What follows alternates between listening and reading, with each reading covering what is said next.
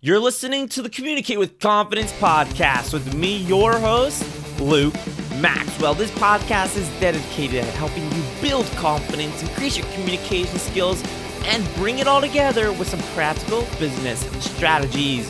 In this episode, number 43, we're talking about how I dominate TV and podcast slash radio interviews.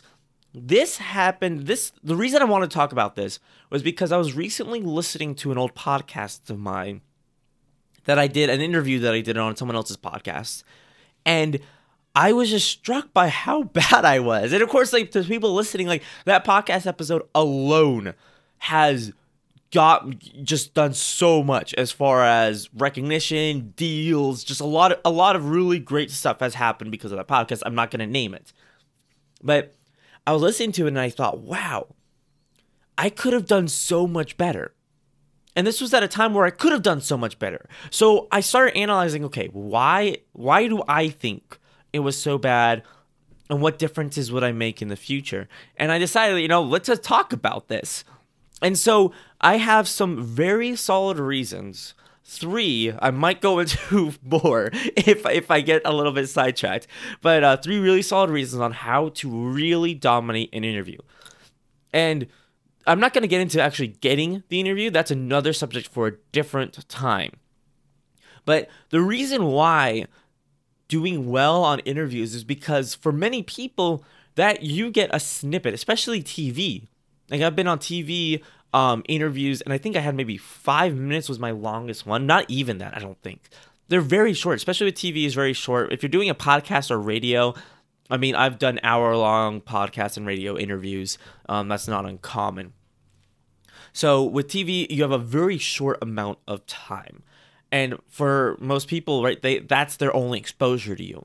Is they have is they see you for a minute or two, sometimes shorter, and then they form an opinion about you. And if you are not amazing during those 30 seconds, they're not going to do what you ask them to do, go learn more about you, whatever call to action you have for them.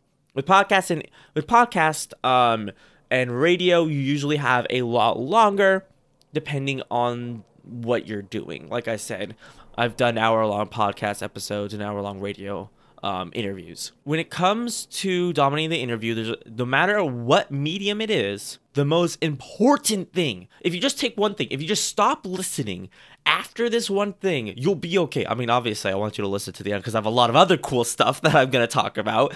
But the most important thing for you to understand is answering their questions. Now, this seems like a no duh statement, right? Well, why do so many people get this wrong? And this is the main thing I took off from my interview um, that I did. That I talked about how bad it was, how I think it was very awful. As I was listening to it, I realized I wasn't answering his questions. I was taking the opportunity with every question to sell myself and to sell what I was creating, to sell my product and my services and I was mortified listening to this is that I turned every question, almost every question, into a sales pitch.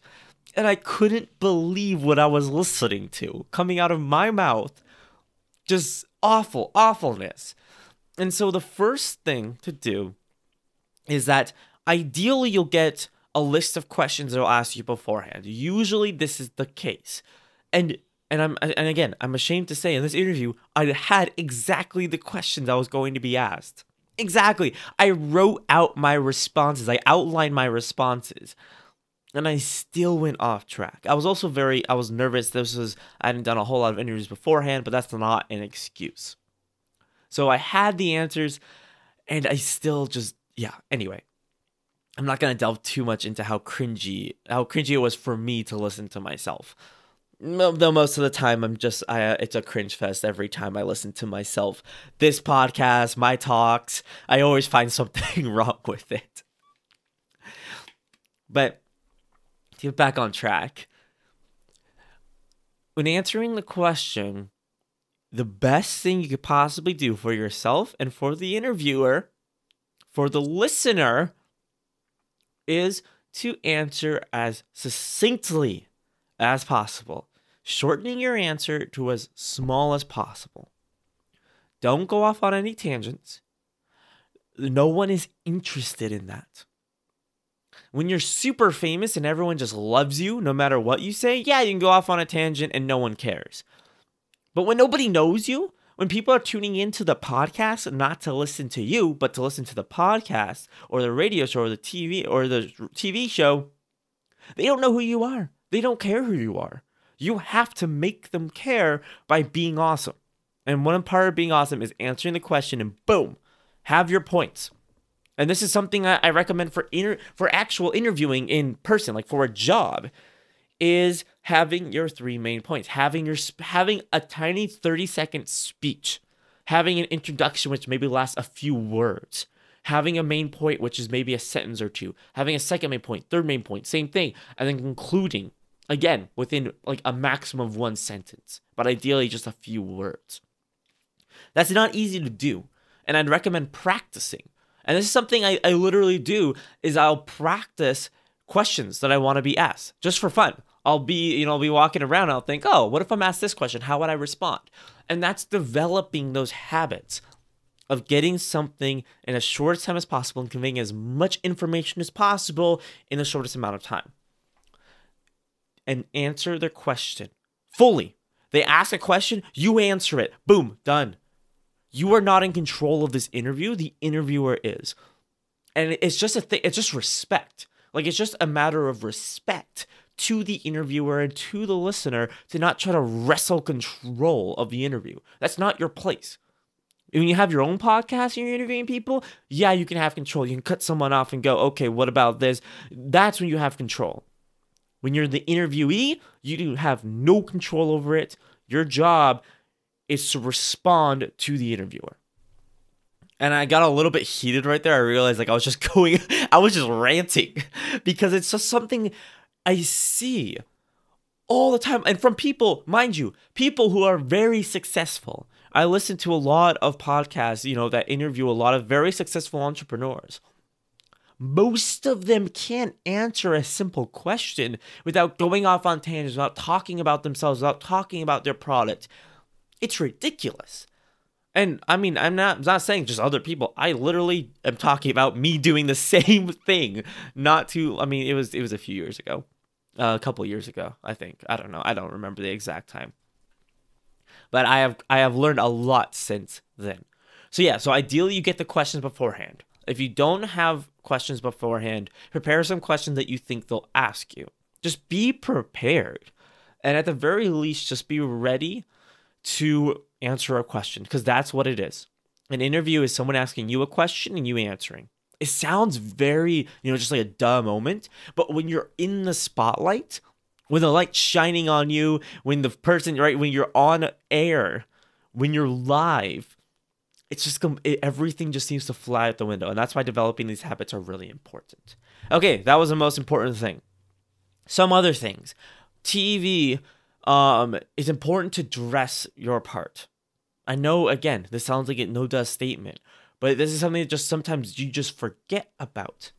Is I recently, the best, the best interview, the best, I don't know, it wasn't necessarily an interview, it was a panel um, I, that I was on. It was actually discussing 13 reasons why, because this was part of my mental health project that I started. I was on a panel for a college. They were streaming it live. It wasn't were they streaming? I don't know. It was on. I think it was mainly just on YouTube and like Facebook. They were streaming live, and they ended up recording snippets, and and it was it was a whole little media thing. That was by far the best um media presence that I've ever done in my life. And my friends, I had some friends that attended because I told them it was in the area. I'm like, hey, you want to come to this thing? I'm talking about this thing that you're interested in. You know, I sold I sold some friends on there, so I would have some supporters all of them, and especially some of my really good friends came up to me and like, "Hey, I was not expecting you to be that good. Like that was like I could not believe how good you were on stage." And I was like, "I know, right? I surprised even myself." But it's about forming the habits of being on stage, of the habits of being a public speaker, and then just applying them in a different way. And the thing that I did with that, and the reason why um, to be honest, like just to be completely honest, not like boosting ego or anything like that. Breaking down why I did so well on that and not so well on this podcast is when I was on that stage, I was the expert there. There was like there was a professor and something else, but when it came to the subject matter, what people were asking, I knew the most out of everyone else in that room. And that knowledge just gives you an, an aura, automatically gives you the aura of authority. Whether you trying to or not, the way your body language, the way you speak, you hold the conversation. Everybody is listening to you, most of all, because they realize within a very short time that you know more than other people.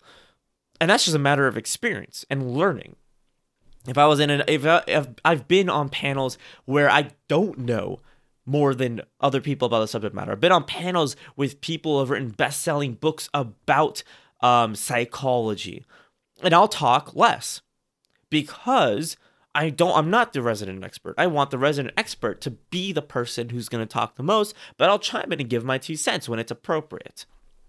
So that's why, and that's why um, it's important to have that mindset of being an expert. And and again, I think I talked about this in a previous episode. Honestly, they all kind of blend together. I'm definitely going to talk about it in, in future episodes, and I'm creating products around being an expert. Um, it's coming up in my course. I have an ebook I'm writing about it. You know, all this different stuff because it's something that I've come to find it applies to everything. Is going into the interview, and this is my second tip. Okay, just to keep things very clear my second tip is go into the interview with a mindset of I am the expert in this and have that in your mind. Focus on it. I am the expert in this. Boom, I own this. I know more than the person asking me. I know anybody else. If there's other people here on the TV show, whatever, whatever the situation is, I am the expert in this. Boom, done.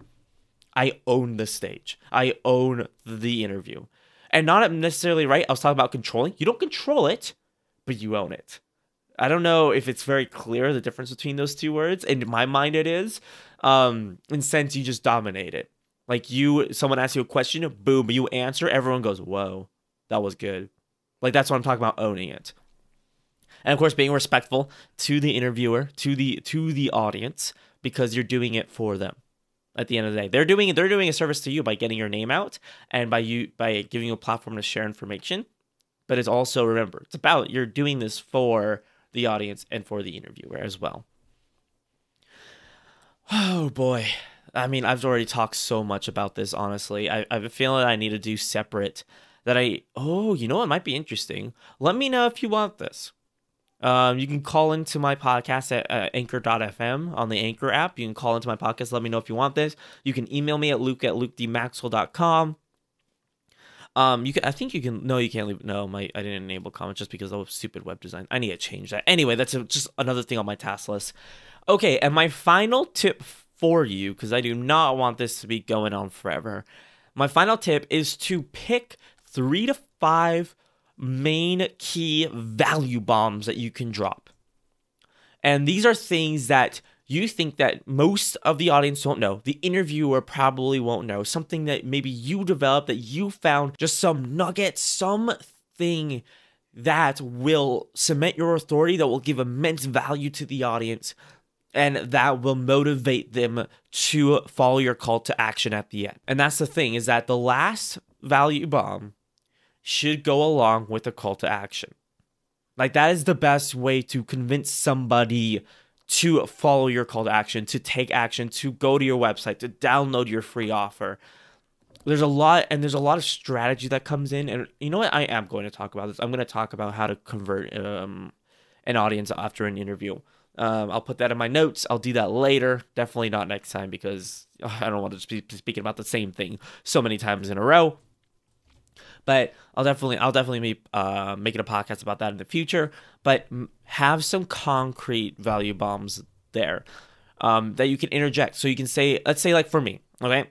For me, I'm gonna talk. Let's say I'm in a, on an interview with another public speaker. There's a public speaking co- podcast, and they're interviewing me.